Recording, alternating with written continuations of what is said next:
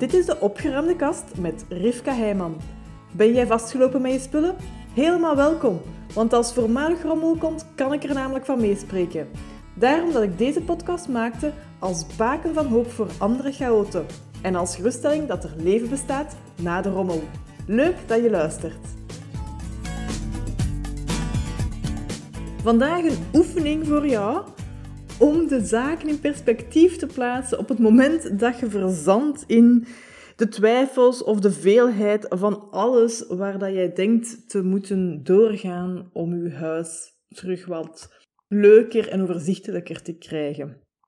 Het is een oefening die ik las in een tijdschrift onlangs. Dat is dan zo, hè. Dan stuurt mijn mama dingen door om uh, te lezen die te maken hebben met opruimen. Maar ik vond het wel een leuke oefening en ik wil hem graag met jou delen. Dus voor de momenten dat je wat vastloopt in het opruimen. De eerste vraag die je stelt is: stel je voor, uw huis staat in brand en je hebt 10 minuten om op een veilige manier nog een aantal spullen te kunnen pakken en naar buiten te brengen. Welke spullen neemt je op dat moment mee uit uw huis? Dus je kunt niet alles meenemen. Je hebt nog maar 10 minuten dat je kunt heen en weer lopen, naar binnen en naar buiten op een veilige manier.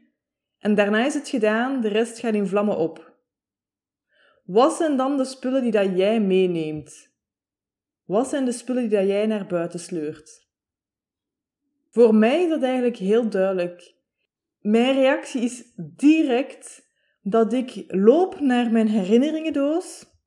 Eigenlijk de emotionele bagage, wou ik zeggen. Ja, maar het is niet per se negatief bedoeld. Maar mijn, mijn historiek als persoon, dat is hetgeen dat ik naar buiten zou meenemen. Dus ik zou gaan voor de emotionele, emotionele dingen, plus foto's, dagboeken, herinneringendozen. Dat zijn de zaken die ik uit mijn huis meeneem en al de rest laat ik opbranden. Dus sorry, van kledij allemaal weg. Mijn keuken, alle spullen, allemaal weg. Living, boeken. Ja, ik heb een paar. Ah, ik denk nu aan twee boeken die ik heel fijn vind ook. En die ook een herinnering zijn als kind. Maar dat zijn zaken, als ik echt moet kiezen, sorry, dan branden de boeken mee op. Boeiend, hè? Het, het, stelt meteen wel wat dingen in perspectief en je kunt veel beter prioriteiten stellen uw antwoord op die vraag, daardoor weet je meteen wat dat voor u de spullen zijn die eigenlijk gegarandeerd mogen blijven. Oké, misschien moet je hier en daar wat verminderen, maar je gaat niet alles ervan gaan wegdoen. Want dat is hetgeen dat je instinctief mee naar buiten gaat nemen als je huis in brand staat. Oké, door naar de tweede vraag. Je staat buiten met die aantal spullen dat je nog hebt kunnen redden.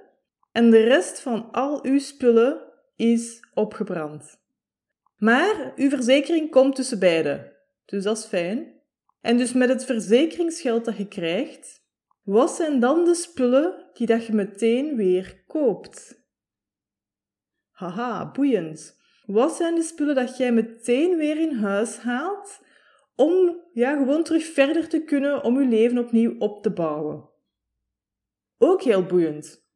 Want de spullen die dat jij dan het eerste koopt met dat verzekeringsgeld, ja, misschien is dat een koffiezet, misschien zijn dat pannen, misschien is dat een waterkoker, een microgolf, een haardroger. Hangt er vanaf hoe dat uw leven eruit ziet en wat de noden zijn. Maar dat zijn de spullen die dat jij echt essentieel eigenlijk nodig hebt om verder te leven. Als ik bijvoorbeeld denk aan een aantal spullen die ik nog bij mij thuis heb liggen, dan weet ik ook dat zijn niet direct de zaken waar dat ik ja, het verzekeringsgeld voor zou gebruiken om opnieuw te kopen. Nee, dat spijtig, spijtig dat die opgebrand zijn, maar ik ga niet ze in een eerste golf gaan vervangen. Het antwoord op deze vraag geeft u meteen eigenlijk inzicht in: oké, dit zijn voor mij de basisvoorwerpen die ik gewoon in mijn leven nodig heb, graag heb, om terug verder te kunnen. Ik zou bijvoorbeeld, als ik moet kiezen in eerste instantie, dan kies ik eerst voor de eettafel met stoelen, dan voor een zetelset, voor, dat ik in de living in de zetel kan zitten. Want ik gebruik veel meer de eettafel dan dat ik in de zetel zit. Maar dat is voor mij persoonlijk. Dus vul dat eens in voor uzelf. En zo krijg je veel meer inzicht vanuit het voldongen feit dat alles weg is. Het is niet meer in uw leven. Ook al had je het eens gekregen, ook al had je er veel geld aan uitgegeven, het is weg. Het is weg. En wat gaat je nu opnieuw in je leven halen op het moment dat je terug met niks begint? Dus voilà, dat is de tweede vraag. En dan verlaten we eventjes um, het brandscenario. Maar als derde vraag, als uitsmijter, voor voorwerpen waar dat je absoluut in vastloopt van, oh ja, zou ik dat nu... Dat is dan als je het nog hebt natuurlijk nu. Ik veronderstel dat je huis niet is afgebrand. En bij voorwerpen waar dat je helemaal in vastloopt, van hou ik het? Mag ik het wegdoen? Is het een slim idee om het weg te doen? Gebruik een quarantainedoos die dat je kunt toedoen in een kartonnen doos die je ook al meteen kunt weggeven. Dus doe de doos die dat je ze kunt toedoen. Noteer erop met een viltstift of plak er een post-it op dat de datum waarop dat je ze toedoet, plus een vier tot max zes maanden die dat je erbij telt.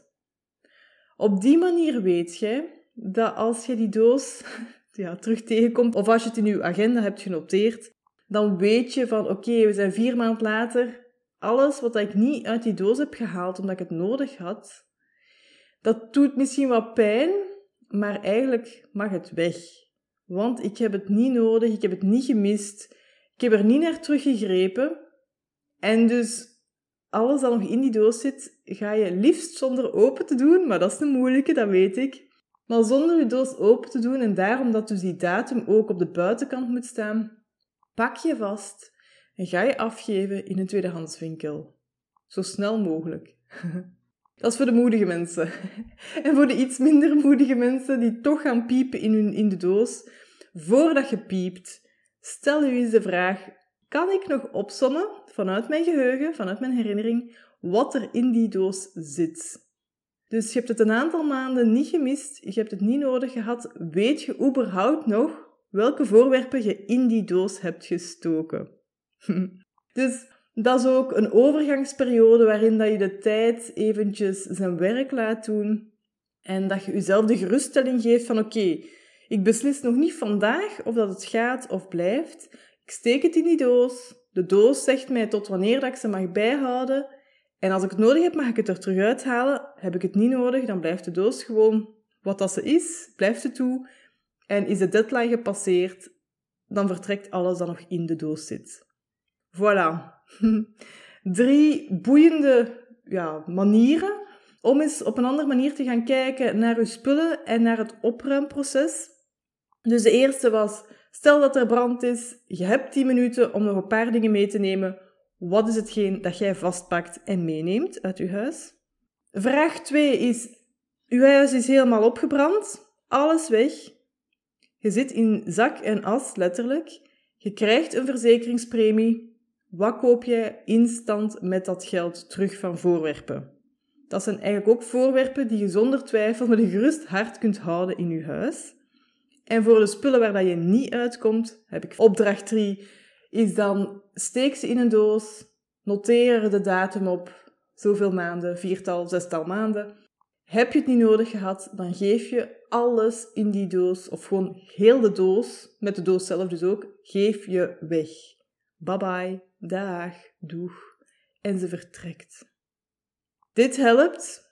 Ik zeg niet dat het een antwoord heeft op elk voorwerp bij je thuis, maar dit helpt wel op het moment dat je vastloopt en een beetje overweldigd bent en denkt van, hel, dit zie ik niet meer zitten, ik wil er het bijltje bij neerhoren. Dit helpt om terug wat meer helderheid te krijgen. Voor wat het dienen kan, doe er je voordeel mee en ik zie je graag, of ik hoor je graag terug in een volgende aflevering. Ziezo, dat was het voor deze aflevering van de Opgeruimde Kast. Vond je deze aflevering waardevol? Deel het dan met iemand die er ook mee geholpen is en laat een review achter. Ik vind het trouwens leuk om berichtjes van luisteraars te ontvangen als een aflevering een bepaald inzicht gaf of iets in beweging zette. Laat het me weten, ook als je vragen of suggesties hebt natuurlijk. Dat kan via contact@goedgeschikt.be.